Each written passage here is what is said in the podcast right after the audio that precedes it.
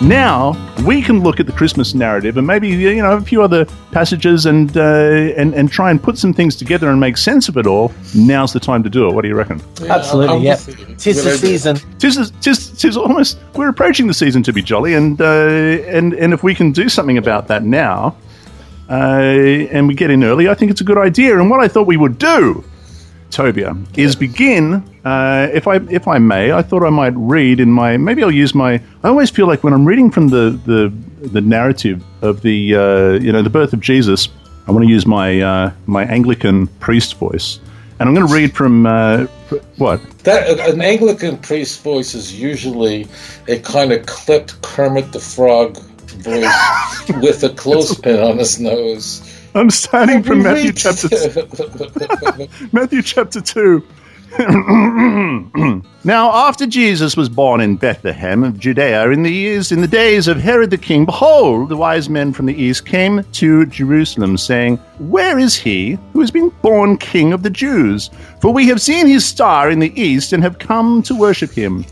When Herod the king heard this, he was troubled, and all Jerusalem with him, all Jerusalem with him.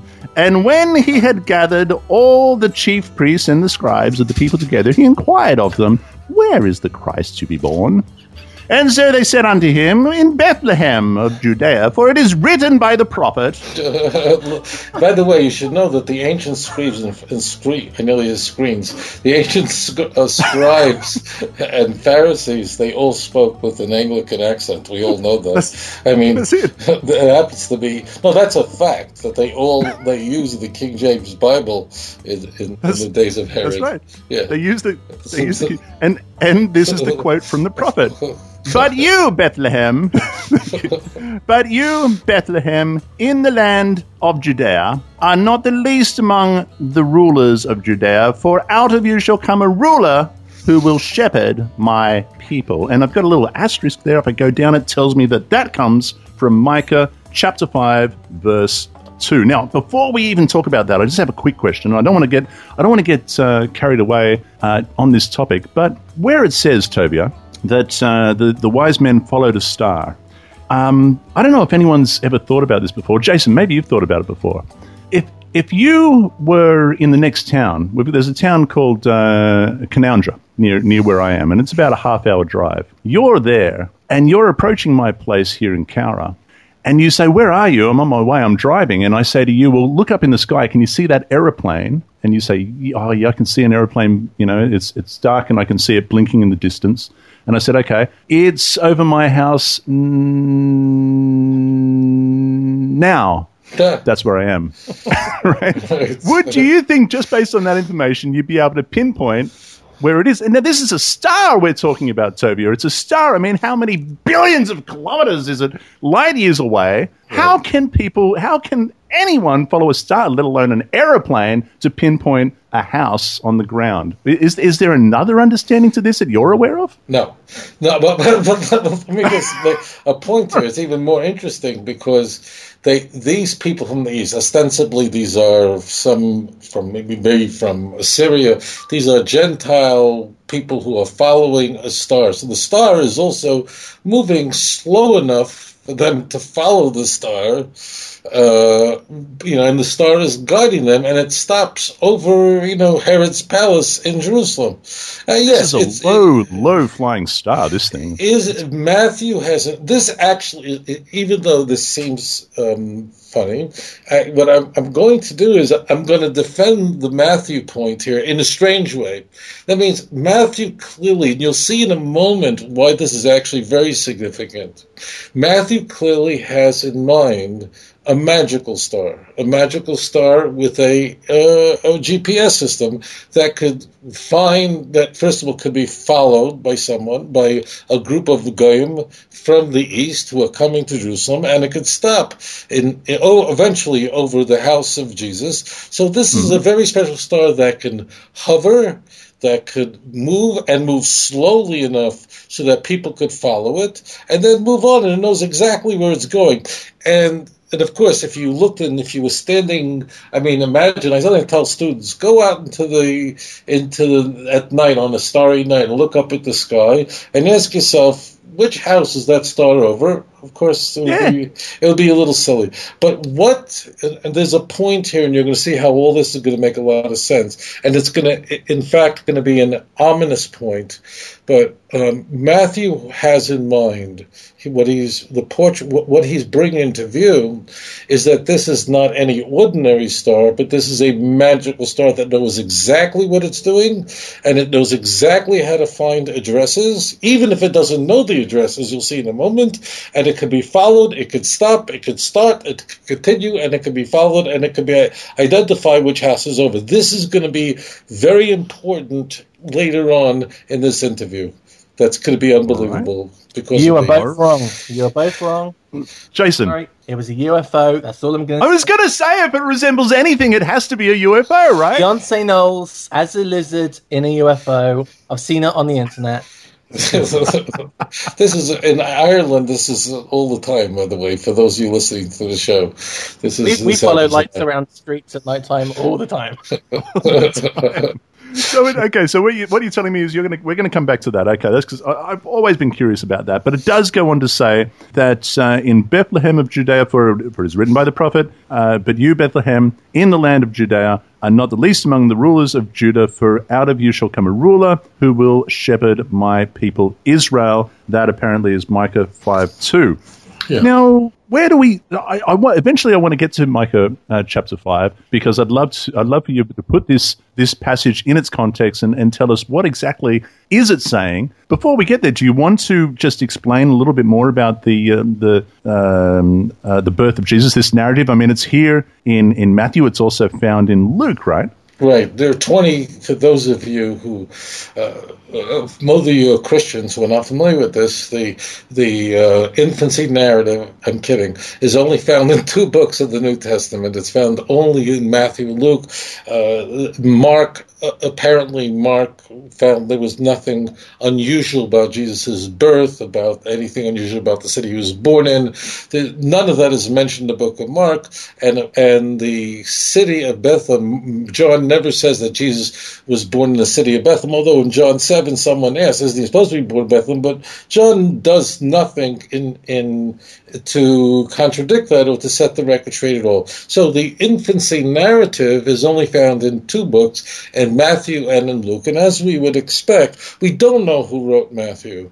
We don't know where he, Math, the book of Matthew was written, but we do know something, and that is that whoever Matthew was, who we call Matthew, whoever that was, he was writing for a Jewish audience. He had a Jewish mm-hmm. audience in mind, and therefore, whereas Luke will simply tell the story, let's say, uh, tell the story of, of the birth of Jesus, what a virgin, he will not appeal to a verse from the Jewish scriptures to demonstrate, to prove that this is what the Messiah is supposed to do or anything like that. Matthew is writing with the Jewish audience in mind, and therefore Matthew is going to say this is not an arbitrary event, but this is a fulfillment of what was prophesied in the Jewish scriptures. Matthew will do this 11 times in his gospel. Mm-hmm. Scholars refer to this as fulfillment citations. This is one of the 11. One of the strange things, uh, not strange, but ironically, although whoever wrote Matthew, we can be sure that his intent was that he wanted Jews to accept the teachings, to embrace Christianity. That mm-hmm. It could easily be argued that there was no human being in history that was more responsible for the rejection of Christianity than Matthew, than whoever wrote Matthew. Because if Matthew had not altered and tampered with the Jewish scriptures, had not changed the text, and we'll see in a moment how serious he, how, what a venture he went on. We'll see exactly what he's done in this text, and many of you know other texts. Many, many Jews, no doubt, would have in fact embraced Christianity. So it's sort of vinahapachu. It's like the story in the book of Esther that Haman sought to uh, hang the Jews on the gallows, and ultimately Haman was hanged on it. Although Matthew sought to convert Jews to Christianity by appealing to these passages, in fact, it would be this kind of slipshod uh, quoting that would force Jews who might have who might have embraced Christianity, who might have found some of its messages to be emotionally appealing, but this made it impossible because he had misquoted the Jewish scriptures. One of the things I think that uh, uh, just should be pointed out as you approach this point because uh, it just connects in. This is this is a very there's an ominous point of this story. So we're just going to provide a context here if it's okay, because just so we don't move around a little bit. The the reason I, I just want to make sure that listeners understand the story because you, the listener, should be asking a question. Again, the story, as John just pointed out, is people from the east, these whatever astronomers from the, whatever from the east east, they're following the star. It's moving slowly enough. It comes to Herod's palace. It means it comes to Jerusalem, okay, and it stops. The these goyim, these non-Jews, go in and they inquire, where is the Messiah supposed to be born? Herod is an Edomite. He doesn't. She doesn't know. So Efreit, he's asked. Uh, we all know that Herod spoke fluent Yiddish. So he asked. he, he asked. You know the rabbis, the priests, the he asked them, where is the Messiah supposed to be born? They say he's supposed to be born in Bethlehem, and supposedly we're told, they quote this verse from Micah, which we're going to look at in a moment. That mm-hmm. then the wise men go essentially, aha, oh, okay, good. And then the star takes off, and now instead of hovering over Herod's palace, now begins to move again.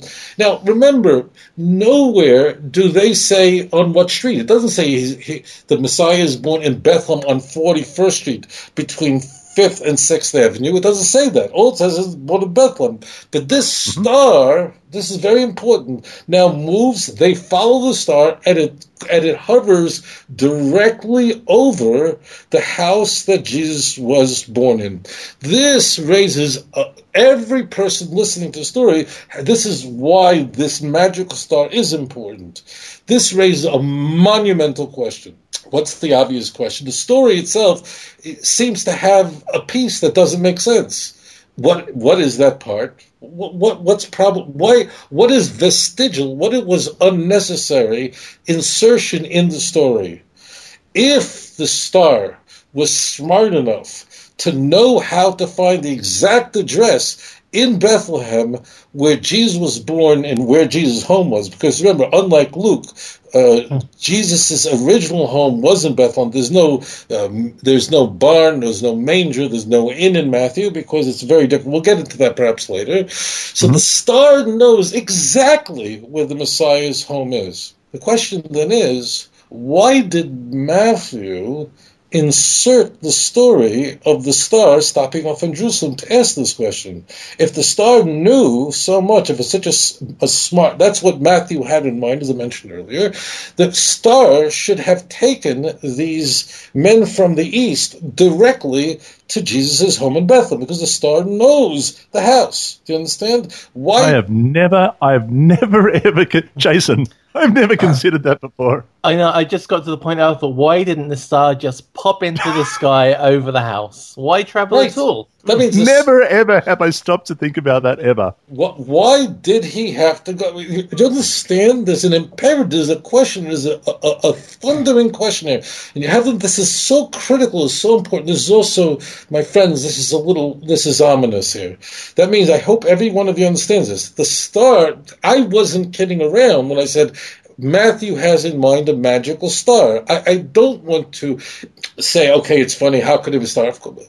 That's not really where I wanted to go. Matthew has in mind a star that could stop and go and stop and go and move slow enough and knows exactly where Jesus' home is, which was not information conveyed by the by the by Herod the Great and his scribes and rabbis. So the Matthew could have written the story that the star goes straight to Bethlehem. Why did he have to stop off in Jerusalem? I've got, I've got an answer. Go ahead. I know. I know what the answer is. So the answer is uh, the star has to allow for the uh, for the for the men of the east to tip off Herod so that Herod seeks to uh, to kill the child so that the child and his family has to go to Egypt so that when they come out of Egypt it is fulfilled by the prophet. Yes it is fulfilled by the prophet that uh, that out of Egypt I've called my son. Done.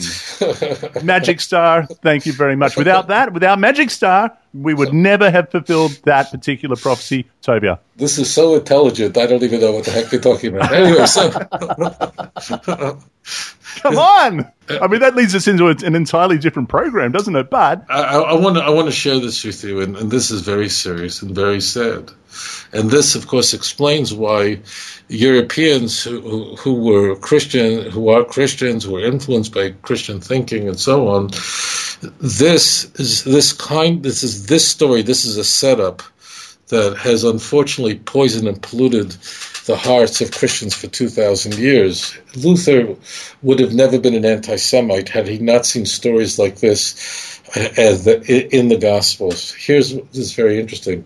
Notice that there are two groups of people who discover that the King of the Jews, the Messiah, is to be born in Bethlehem. One is a group of Gentiles, and they are the people from the East they come to the home of Jesus, where Jesus, where Jesus is born, and what do they do? Well, Matthew says that they they worshipped him. They brought gifts, right? Very simple, mm-hmm. and then they and, and then they left. What? So that's what the Gentiles do when they encounter Jesus.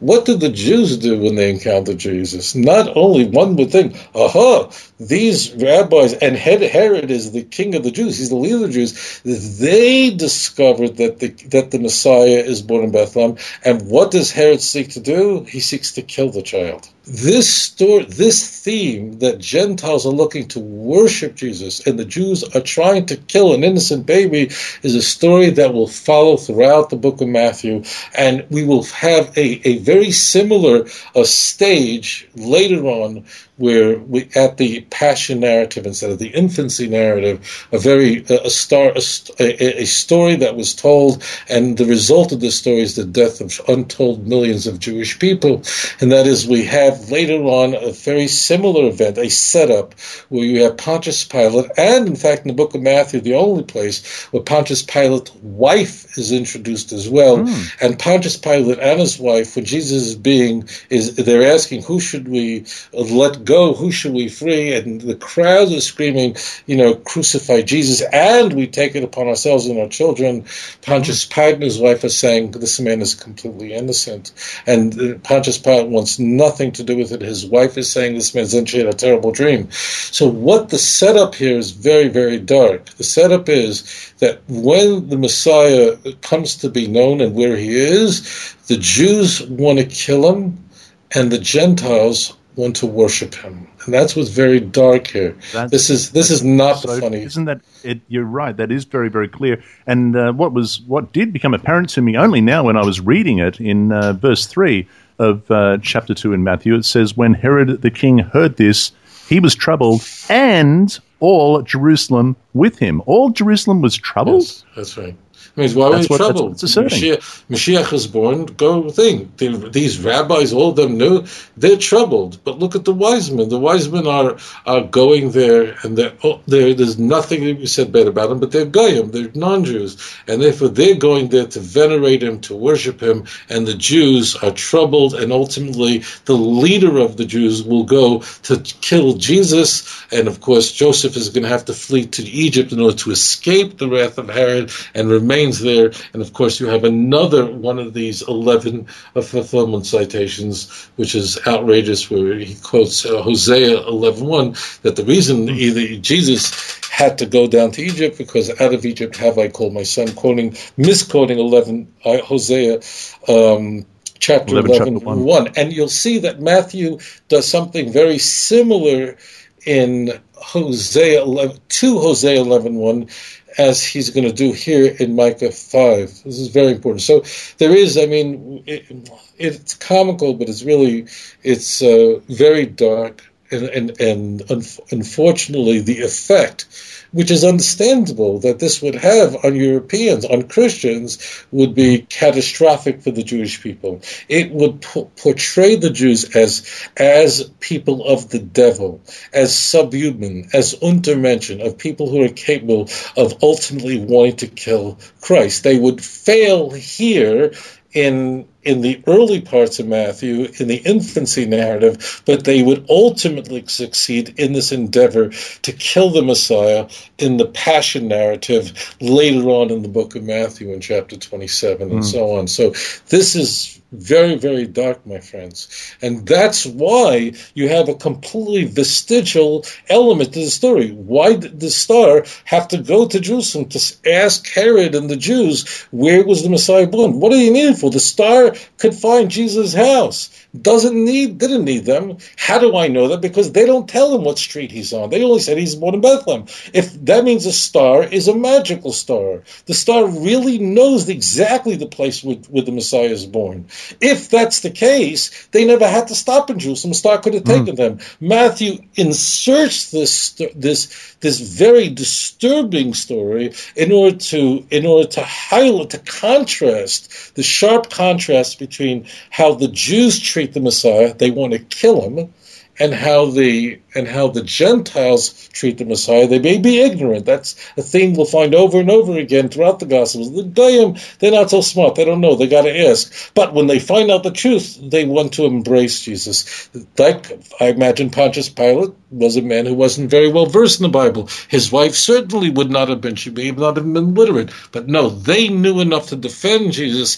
And the crowds, the hordes uh, uh, of Jews were saying, uh, "Crucify Jesus." We take his blood upon us and upon our children. Mm. If we, by the way, as we go later and later in the Gospels, meaning chronologically, we'll find more and more Jew hatred. The responsibility for Jesus' crucifixion falls squarely on the head of the Jew, and the resp- and the the responsibility for the crucifixion of Jesus um, and will recede when the, the, Roman responsibility will recede to the point of John, where literally Pontius Pilate, it, it, we are told in John alone that Pontius Pilate literally will give Jesus over to the Jews to be crucified. That's only found in the book of John.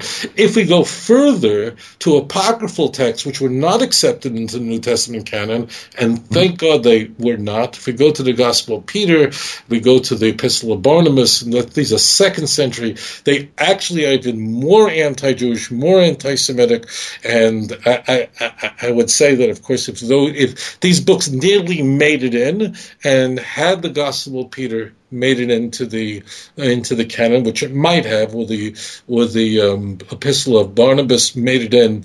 Um, uh, Christian Jewish relations would have been worse if that was all possible. Now you have a better understanding, holy children of God, of what has happened here and the, the, the, the poison that is falling through. And that now we understand why we have why the star needs to stop off in Jerusalem. There is no reason if the star was in fact a magical star that knew exactly where Jesus' home was. This is magical. Important. Yeah, it's important. So, so it's Matthew that has uh, this uh, this part of the narrative. It's it's Matthew that has the misrepresented texts. Eleven such uh, examples, you say, uh, which Luke is not so guilty of. I'll just remind the listeners that the uh, the key verse in Luke is Luke chapter two, verses uh, four and five, and it says Joseph went up from Galilee, out of the city of Nazareth, into Judea to the city of David, which is called Bethlehem, because he was of the house of the lineage of David, to be, to, to be registered with Mary, his betrothed wife, uh, who was with child. And so it was while they were there uh, that the, the days were completed for her to uh, be delivered, and she, she brought forth um, her firstborn son, so on and so forth. So there's mm. there's the connection to Bethlehem. Now I'm a little bit confused. What what are the similarities between uh, Luke and Matthew? Because here in Matthew, they're do they live in Bethlehem, and here in in Luke they travel from Nazareth to Bethlehem. I, I have no doubt in my mind that uh, Christians are are more familiar with the infancy narratives, there are only two as mentioned earlier, than they are with probably any other uh, narrative in the gospel. It's probably the case because Christmas is a very popular, very popular holiday where these stories are told over.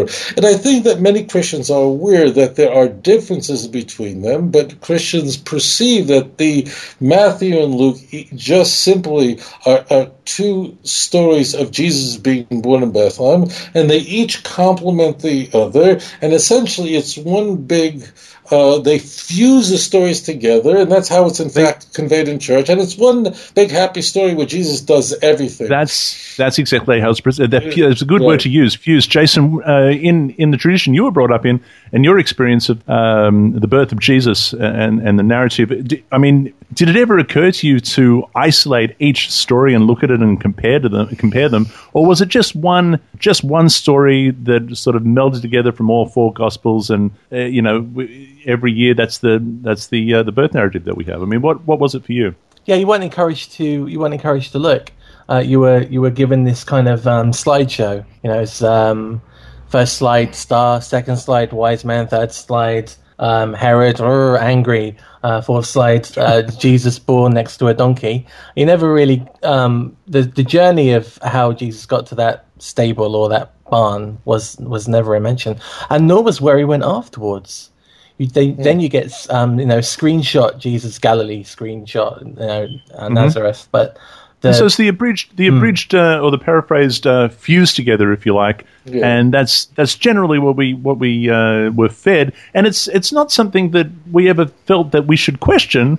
Uh, but what I would say to listeners is, if you have not done the exercise, first of all, uh, it would be a great help for you to get uh, Let's Get Biblical. Why doesn't Judaism accept the Christian Messiah, Volume One and Two? An excellent resource, and and just isolate each of these gospels and compare back and forth. Tobias, so many Christian scholars have attempted to bring out a complete story that includes all the, the details of every gospel to make them the, the, the harmony of the gospels. How many times have we heard that? The harmony mm. of the mm. gospels. Yeah. Uh, it's a um, it's a very very difficult thing to do, and in this case, between Luke and Matthew, there's some incredible differences. In fact, uh, and this is not hyperbole, we know that there are uh, in virtually every story in the Gospels, no two Gospels agree on exactly what happened. You have to line them up side by side many people are very aware of the differences in the passion narratives between the between the four gospels, which are which are are stark. Some of them, the problems are much more serious than the other. Some of the problems are completely convoluted. Yet there are no two stories in the entire Christian canon that are more convoluted and are more contradictory than this particular infancy narrative. And it may be what I do just for a moment briefly is help the listener understand how to to understand why these two stories are not only they're not uh, harmony, but they what they are is a cacophony of noise. There are only three things that Matthew and, Mar- and Matthew and Luke agree upon, and that is that Jesus was born to a virgin, and her name was Mary, and he was born in the city of Bethlehem. As we'll see in a moment, it's going to be really important to both of them to create a plot device um, to get Jesus to be born in Bethlehem. But these two stories are very different. Now you'll ask yourself, how come Matthew didn't just look up the New Testament and look up what it says there and go and not contradict? The answer, obviously, is there was no New Testament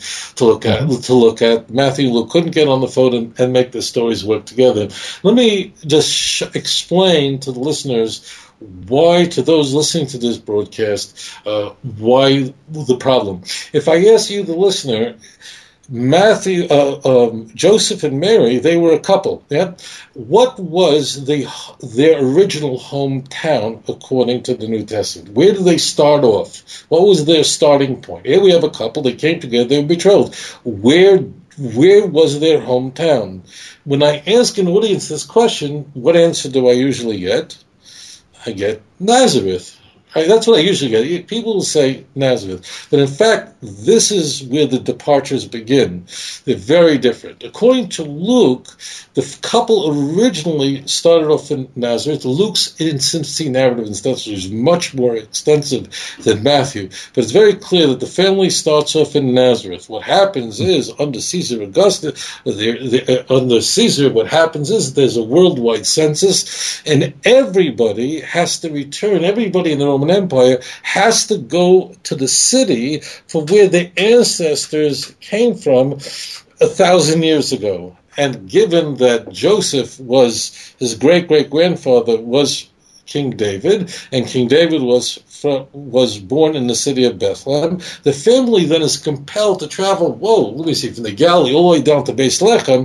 We're talking about maybe 80, 90 miles, long distance. So they had to travel for a few days, at least four days in order to get there. Now, mm-hmm. when they come to when they come to Bethlehem, they don't have a house. They don't because the house is up in Nazareth. So they hmm. tried to find a hotel to stay in, a holiday, a La Quinta, something. But there's no room at the inn. That's very important. So what are they forced to do? They're forced to stay in a barn.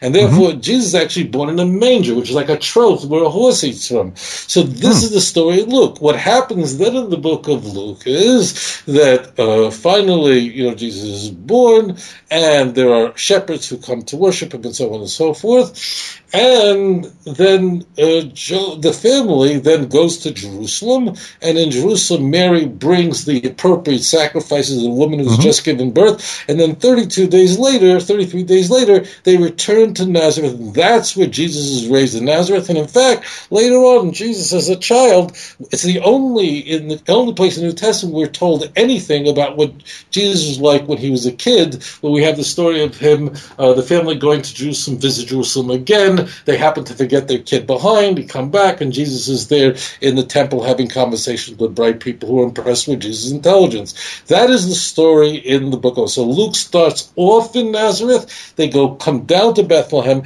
They both want. This is the overarching point.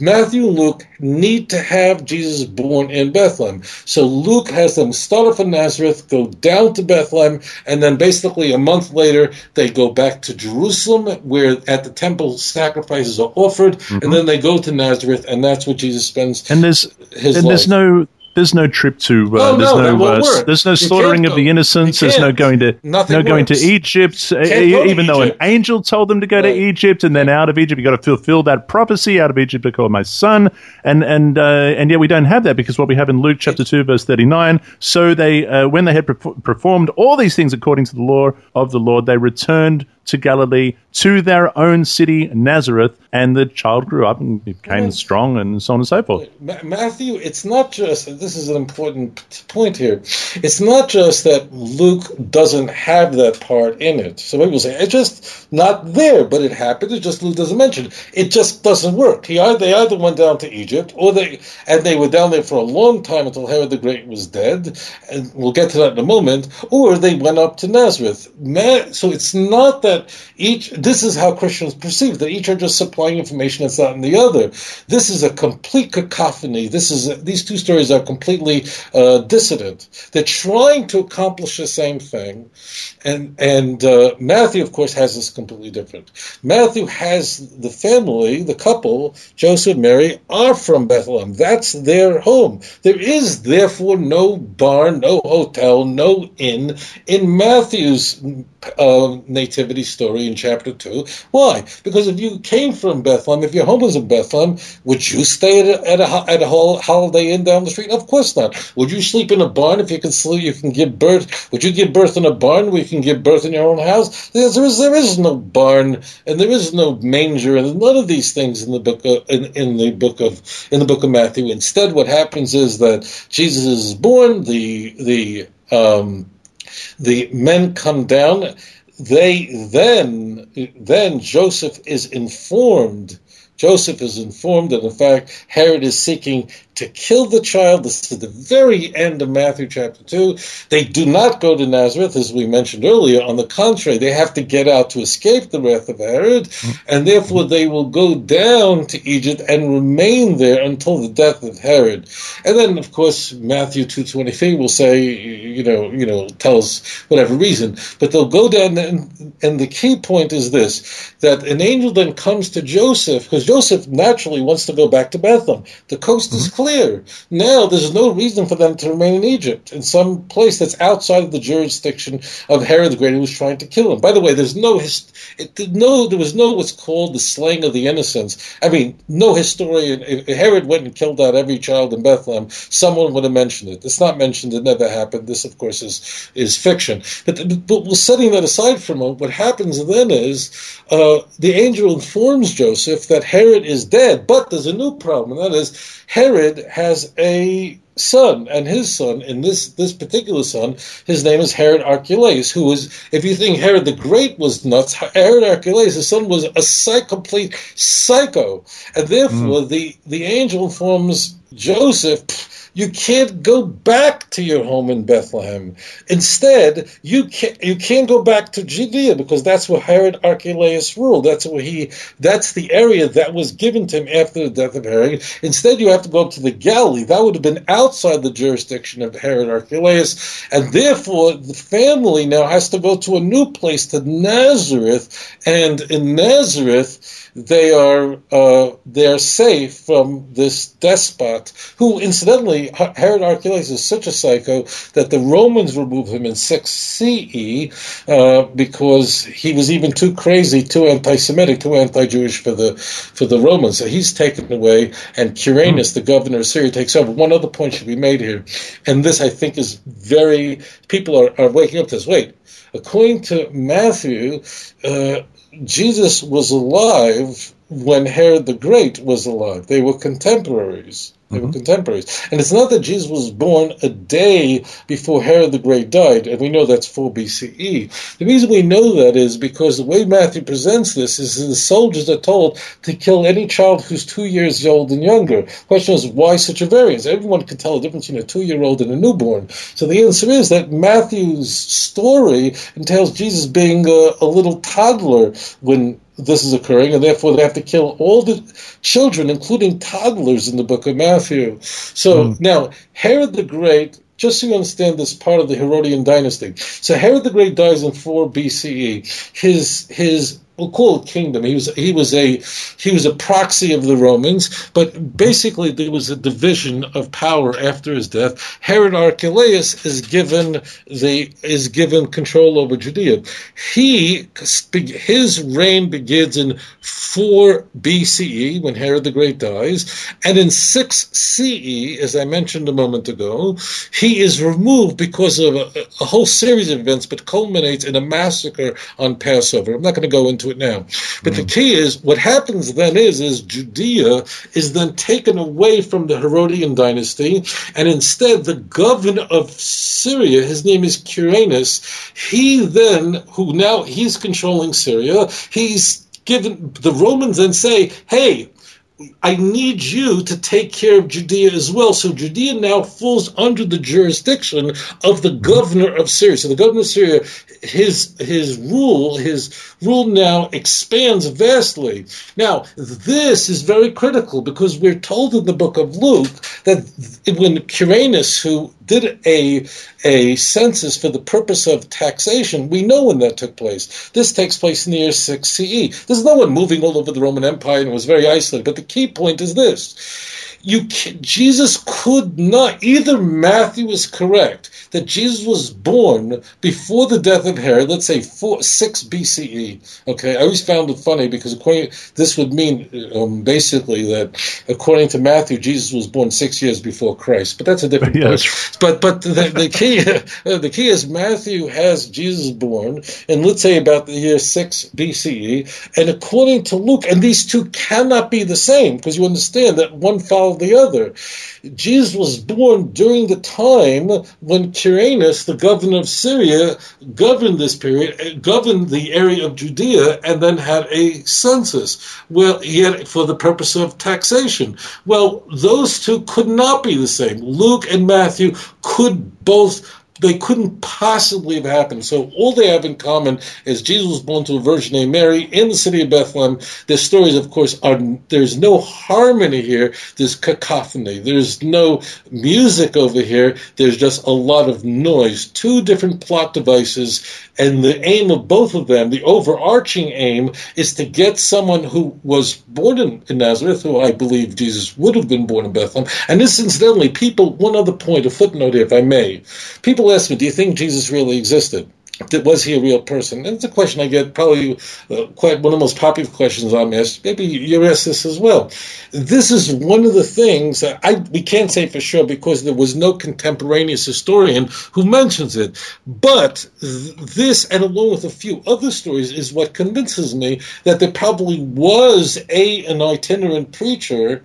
Uh, mm-hmm who from Nazareth, because why would Nazareth be mentioned? That means no one ever heard of Nazareth. It was a one horse town in the middle in the northern Galilee, mentioned by no one. No, Josephus, Talmud, Tanakh, it's mentioned nowhere. That means like this if Jesus literally never existed, and there's some people and scholars who say he never existed, none of this, these somersaults, this contriv- these contrivances would be necessary because obviously Matthew and Luke knew that Jesus was really born in Nazareth. They wanted to change that datum and have him born in Bethlehem, the city of David. They each can cr- create these extremely elaborate stories to make that happen. There happen to be opposite stories, but the point is this, and this is again my opinion, is if Jesus, if there was no such person ever in history, never existed, none of this would have been necessary. They could have, they would have just both said that he was born in Bethlehem, and no, why mention Nazareth? Why have the stories?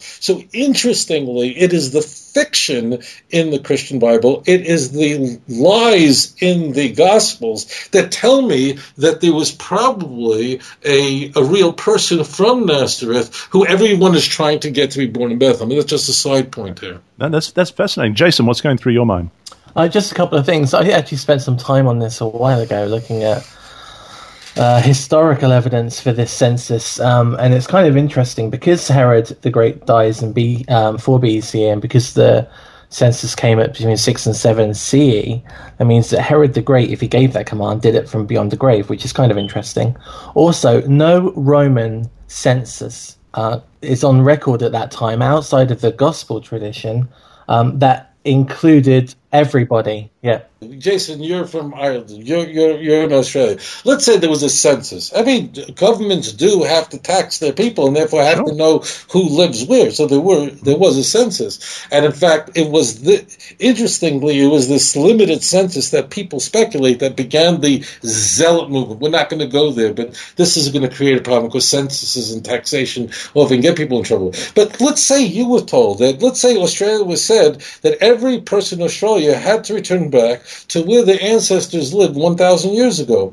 Jono, where would you go? Jason, where would you go? The answer is it's ridiculous. What, would be the purpose of people having to travel back? Where would they, how would they know where their ancestors lived 1,000 years ago? What would be the purpose in collecting taxes? The only people who moved around during any census for taxation were the tax collectors and the census takers, not the people who were going to, who were, who were being counted and who would have to pay the census. This is very, who would have to pay the taxes. That's, that's such a good point that he made because I suppose uh, if that was the case that you had to go back to your, to your town of origin for the point of taxation, and all of a sudden you've got people moving all over the place. That what a logistical nightmare, and I've never really given that consideration either.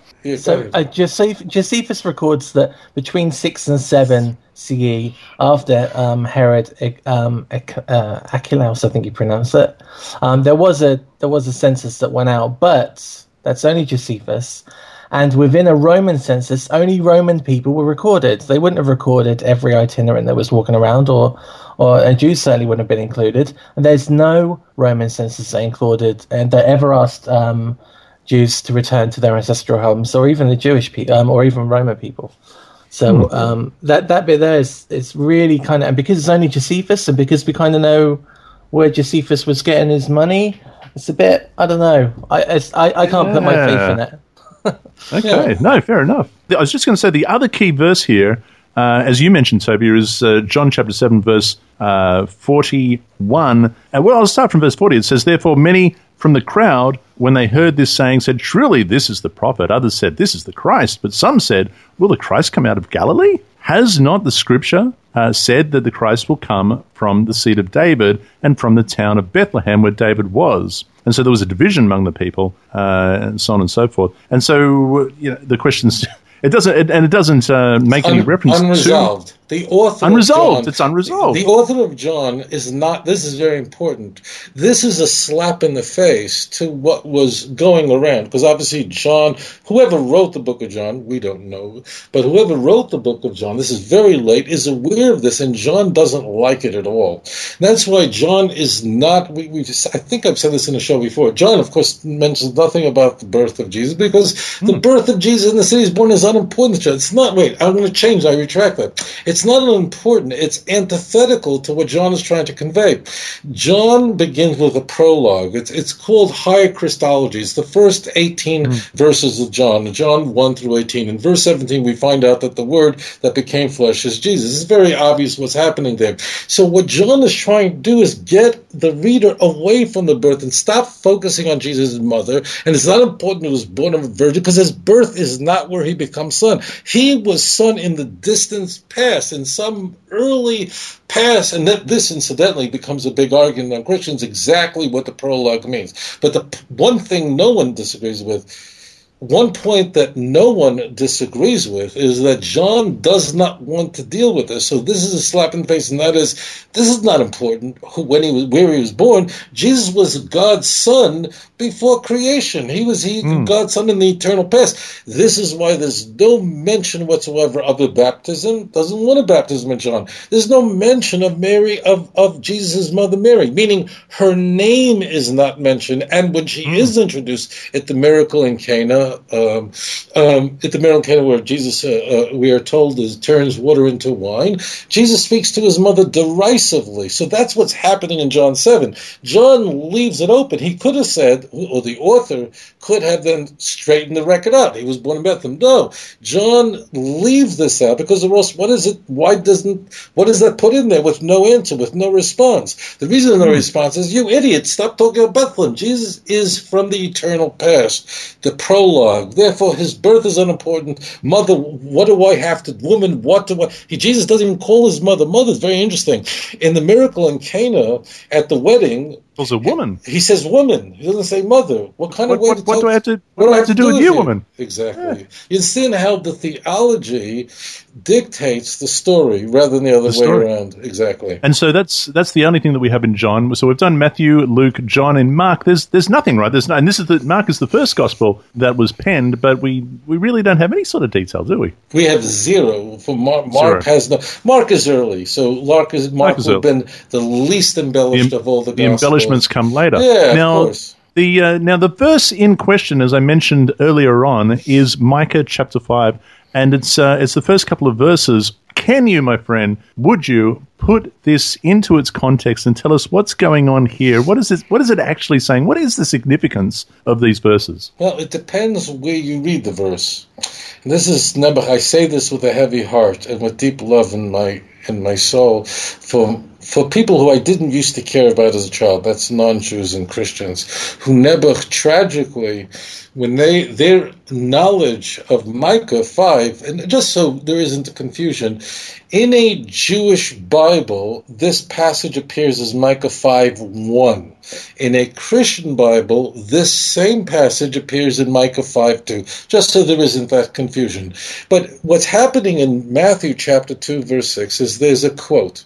And the quote is uh, we are told, the rabbis, the priests, are informing these wise men that in fact in Herod, that the Messiah is to be born in Bethlehem, because again, that's the city of David, that's the place where David comes from. Now, if we read the passage in Matthew. There are problems with Matthew's translation of the passage, but I don't want to overload the listeners to get into other problems there because they're relatively uh, unimportant compared to the massive one. If you read the passage as it appears in the book of Matthew, meaning go looking at Matthew 2 6, which most Christians do, rather than going back to the original, it really does look like there's a prophecy in Micah. And to give you some time frame, Micah lived roughly 700 years before the Christian era. He was a contemporary of Isaiah, for example. So if we look at if we look at uh, Matthew, we, we'd see there, but you, Bethlehem, land of Judea, are in no wise least, you're not least among the princes of Judah It's a reverse. It really does say you should have been least. But again, let's ignore that because that's not the big deal. If you ask me why later, I'll tell you why he changed that. Because out of you will come a governor or come a ruler. Now, that's very clear. And then it says, Who shall shepherd my people Israel? This, my friends, if you read this in Matthew 2 6, it very clearly looks like that Micah is telling us something very important about the Messiah's birth, and that is because there is no other way reasonably to read this passage as it appears in Matthew, mm. and that is that the verse is saying, giving us something a little bit more about the Messiah, which Micah is referring to the Messiah in chapter mm-hmm. 5, just so you know, that it does very clearly look like the Messiah is going to be born in Bethlehem. So it's very simple. Now, if, however, my friends, you go back to the Sefer Micha, the book of Micah, you'll notice something very interesting. If you read almost all the verse in Micah 5.1, whether you read it in Hebrew or you read it in any translation, it too looks like the Messiah is supposed to be born in Bethlehem, except for section B, the modifier. Watch the modifier. So, would you like me to read it? Yeah, that means read Micah 5 1, and we're going to compare this to Matthew 2 6, and you can see what is hap- what was done mm-hmm. to our Bible. Go ahead. And this is and this is Micah 5 2 in a Christian translation yeah. reading from the from the New King James, and it yeah. says, But you, Bethlehem, Ephrathah, though you are little among the thousands of Judah, yet out of you shall come forth to me the one, capital O, to be ruler, capital R, in Israel, the one to be ruler in Israel, whose going forth are from of old, from everlasting. Right. Now, it, it happens to be that the text there is uh, mikedem olam, which means from ancient time, from antiquity from ancient times. Its origins from old from ancient times. Mimei olam means from ancient times. Now, mm-hmm. I, I, will say to you this: that although that sounds, I think that's the King, the New King James that you're reading. Mm-hmm. Uh, I, I, don't want to disparage every Christian Bible. Uh, many, like the Revised Standard Version, even the NIV, which usually is the villain in translations, correctly translates the passage in Micah five. You know, NIV, of course, it'll appear as five 2, it, it will say Mimei Olam, of course, is from ancient times, and that's how the NIV read the New English Bible. Most of them do. The King James is going to go from antiquity. We know from from everlasting because they want to make it look like it comes from ancient. But what the text says is whose origins are from old, from from ancient times. So now mm-hmm. let's very let's now separate this passage into two segments, and you'll see what and you'll see what's happened here. This is going to be rather startling, I think, to many people. Let's sec- separate this passage in Micah into two parts. Part A says, "And you, Bethlehem Ephrathah, you should have been the least of the clans of Judah." However, from you will emerge me a ruler over Israel. Stop. Mm-hmm. That's mm-hmm. section one. Does that sound like the Messiah, because that's what it's speaking about, is supposed to be born in Bethlehem? And the answer is, you bet it does. Mm-hmm. However, there's the modifier, and the modifier are the last four words, umoitsoisov, and it's like Hamotzi Lechem Min Ha'aretz, who brings forth his source, his, the antecedent. Where does this, con- what is the connection between the Messiah and Bethlehem? Where's the connection? So the, this last, this last part, the ending of Micah 5, 1 or 5, 2, is critical. It says, Umaytsaisa. And where is the connection? Where does it go forth that the Messiah comes from Bethlehem? It's not from when he's born. No, it's Mikedem from his origins from old, mime olam, from ancient days. That's what's critical. So the end of the passage tells us this is the connection between the Mashiach and Bethlehem. What does it mean? It's obvious what it means, and that is, it's not that the Messiah is supposed to be born in Bethlehem, but rather it is from the aim, the connection that the Messiah will have with Bethlehem is not him in the present, but it's from ancient times, of course, and that's King David. King David was in fact born in Bethlehem, as we see in 1 Samuel chapter 17, verse 58. As you can well imagine, this this this modifier at the end of the passage in Micah is a major problem. This cannot be left intact. It can't. As far as Matthew is concerned, this has to be stripped. It has to be surgically eliminated. Now, I, I, I, I say to the listeners, take a deep breath, because if you go to Math, to people read this the whole life and never notice this. You'll notice that what does Matthew do? He's not an idiot. So if you go back to Matthew chapter two, verse six, you'll see there that what he did. At the end of Matthew 2 6, we had rulers, Judah, for out of you will come a ruler. And how does Matthew 2 6 end? Does it say there that his origin is from old, from ancient days, which would tell us it's oh. not the Messiah? No, he has to surgically remove it. It has to be stripped. What does he do? He interpolates, he inserts instead, who will be a shepherd over my people. It doesn't say that in Micah 5. How do you change my Bible? Who stuck these words in there? The other, you think this is an accident? Incidentally, you'll be saying, "Ah, Matthew's quoting Septuagint." No, this was very carefully done. This was very well thought out, and Matthew. Matthew realized Matthew realized that he had to that he had to remove that modifier at the end of the passage of Micah, insert another very nebulous little shepherd over my people Israel, and suddenly you have a brand new verse, and this brand new verse sounds like Jesus supposed to be born in Bethlehem, and bingo, you've now stripped the Bible, you've altered the Jewish scriptures in order to make it appear Christological. Isn't isn't that? And as you say, this is characteristic of of uh, Matthew. But, but but just to reiterate, it says, "Yet in in Micah it says, Yet out of you shall come forth to me the one to be ruler in Israel." In Matthew it says, "Out of you shall come a ruler who will shepherd my people in Israel." And it stops there. But in Micah it continues, "Who's going forth are from ancient days." Jason, what's going through your mind? Well, I'm looking at this and I'm kind of, you know, the tradition I was brought up in. Um, instantly, my brain would click in when I looked at Micah at the um, from ancient times thing, and we'd start equating that to Jesus. Noah was born before this. So, does does um, whose origins from of old, from ancient times, does that mean before creation, or can we assert ancient times as um, just the previous history of the people. Well, I'm glad. No, before you before you say anything, uh, um, Tovia, it's just that uh, you pointed out, uh, and as I've said often on the program before, the New King James is highly Christological in the way that it translates and the way that it uh, plays with the text, with the use of capitals and uh, uh, the choice of cherry picking of words.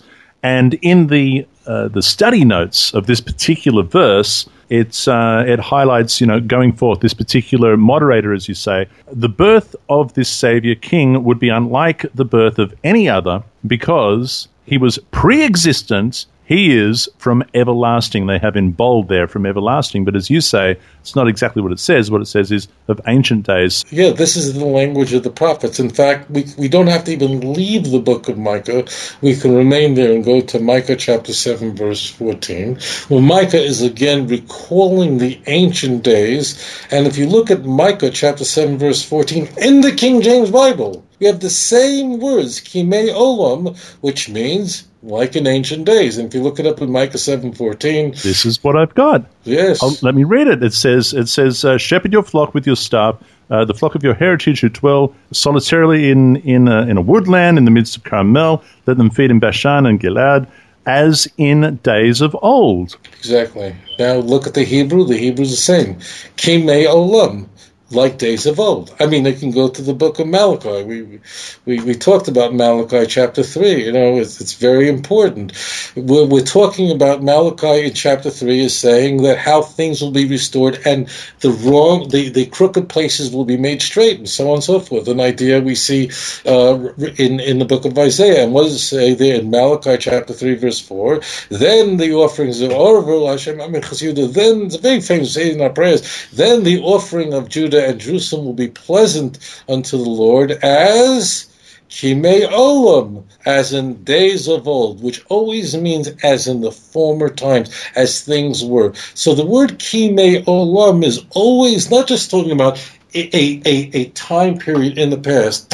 It, it's recalling the old times, the good old good old times. I'm using that refrain, meaning that's Kime Olam means things are going to come back just like the good old days. We mm. find it in Isaiah 63, and I, you know, and we find it in Amos chapter 9, 11, uh, that the tabernacle will be raised up, and it'll be what mm. it'll be like in the days of old, Kimei yeah. And in fact, there's not a single place in the entire Jewish scriptures where the word Mime Olam or Kime Olam is ever translated as everlasting, except here in Micah chapter 5 2. The reason why? Why does it mean one thing in every other place it appears, but only here in this one place it means everlasting? The answer is it's theological. This is not a translation. What the King James is doing is participating our full cohorts in this crime that whoever wrote the book of Matthew committed, and therefore trying to say, aha, this must be referring to Jesus not just born in Bethlehem, and that's where his sonship begins. No, it's in fact goes back to the everlasting time, and that's what Jesus is. Jesus is God manifested in the flesh. This is a of terrible course, um, crime that's happened here. If if Matthew had collaborated with John somehow and they worked together, Matthew might have quoted to the end of the verse and uh, and and uh, used that, but of course that's not what it said to him, so he cut it short. Right, exactly. Now, uh, one of the interesting things is in some cases we have when the Christian translates the Jewish Bible, actually take the bleach. You know how you remove fingerprints is use bleach, mm-hmm. right? And you wash down the fingerprints. People who commit crimes wash the fingerprints off before they leave, so the police won't be able to identify who the. So that's done often. Where meaning the the, the Christian Bible will, for instance, the King James will translate, "Behold, a virgin shall conceive" in Isaiah seven fourteen, so it conforms to Matthew chapter one verse twenty three. In this case, the Christian Bibles do not put in the, the words, and he will be a shepherd over Israel. They leave that in. But in, so therefore you could see that even in your own Christian Bible.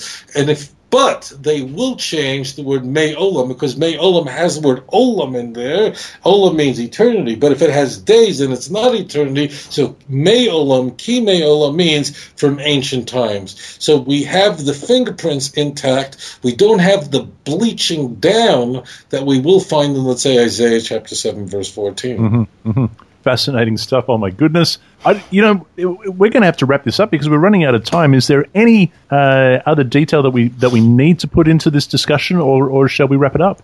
Well, I, I think what's important is it, this hopefully can help the listener people saying, "Oh my," I'm just imagining that people are wondering, "Well, I, I, I, can't. How will I ever figure this out? My Hebrew's not so good. I, I, I, wouldn't. I, all my life I was a Christian. I never even saw this in my life. What I recommend you do is just not use that kind of vertical reading, and which people typically do. They read Matthew and then they read Luke, or they read Lahavdil, they read Isaiah, then they read, don't do that. What you do is don't be afraid. If truth is on your side, when God is by your side, no one can make you afraid. Just look it up for yourself and read the context. And in fact, later on in Micah chapter 5, it tells us that this ruler is going to be the one who's going to destroy the enemies of God, which Jesus failed to do. So, in fact, if Micah 5 2 is talking about the Messiah, it can't be Jesus because, as it turns out, the end of the text says he's going to do things which Jesus did not do. He didn't crush the enemies of the Jewish people. So, look mm. it up for yourself. Don't be afraid. It's all there. Jason, any final thoughts, my friend? Just for the readers to remember that if they're relying on their Bible and they haven't had a look at the the, the text in maybe a different translation or they've had a plump at the Hebrew, they don't have a clue what they're reading. They're reading a translation from a different language And unless they've checked that translation, they're taking it completely um, on faith that it means what it means. So I'd really encourage people. There's a whole load of good stuff online, Bible CC, Bible Hub, um, that will show you the Hebrew words that are underneath the English text. And you know it's daunting, but you can do it. So go and check it, it out. And let me add to that as well that uh, I know I know we've had a lot of detail in this discussion. There's a lot of things for people to take in. Uh, it is in so much more detail in the book. Oh my goodness, it really, really is, Tovia. You've really gone into uh, significant detail on this particular topic, and people can find that in the uh, volume one of Let's Get Biblical. Why doesn't Judaism accept the Christian Messiah? Uh, it's a two uh, volume series. You can, you can uh, get it at Judaism, uh, sorry, outreachjudaism.org. That's outreachjudaism.org. I highly, highly recommend that you do that. It'd make a good Christmas gift, wouldn't it? I think that it is an idea. yeah. So now that we've now that we've we've we've burst some bubbles, but I tell you what, you know, you've got some months to get over it. Okay, so don't don't be angry at us. It's you've got some months to do the homework and uh, it's all going to be okay, right, Tovia? Yeah, that's good. So, yeah, it is in volume one. Enjoy it, look it up. And one thing for sure when you have the truth, when you have the emes, you don't have to be afraid. Just look it up for yourself. That's all. So true. It, it's enough following men. Don't follow me either. That's why I always say, let's look it up together. It's in your Bible. I don't say follow Tovia. Don't follow me maybe Jason a little bit, but don't follow. follow, just look it up for yourself. There was nothing I quoted that you can't look up for yourself. It's all there. All I've done is I just shine light, say, give a look. It's over there. Do it for yourself. You have the emes on your side. You have nothing to fear. Thank you, Jason of spiritualbabies.net for coming back on. Thank you so much, Rabbi Tovia Singer of OutreachJudaism.org. Get the books, people. And in the meantime, be blessed and be set apart by the truth of our Father's Word. Shalom.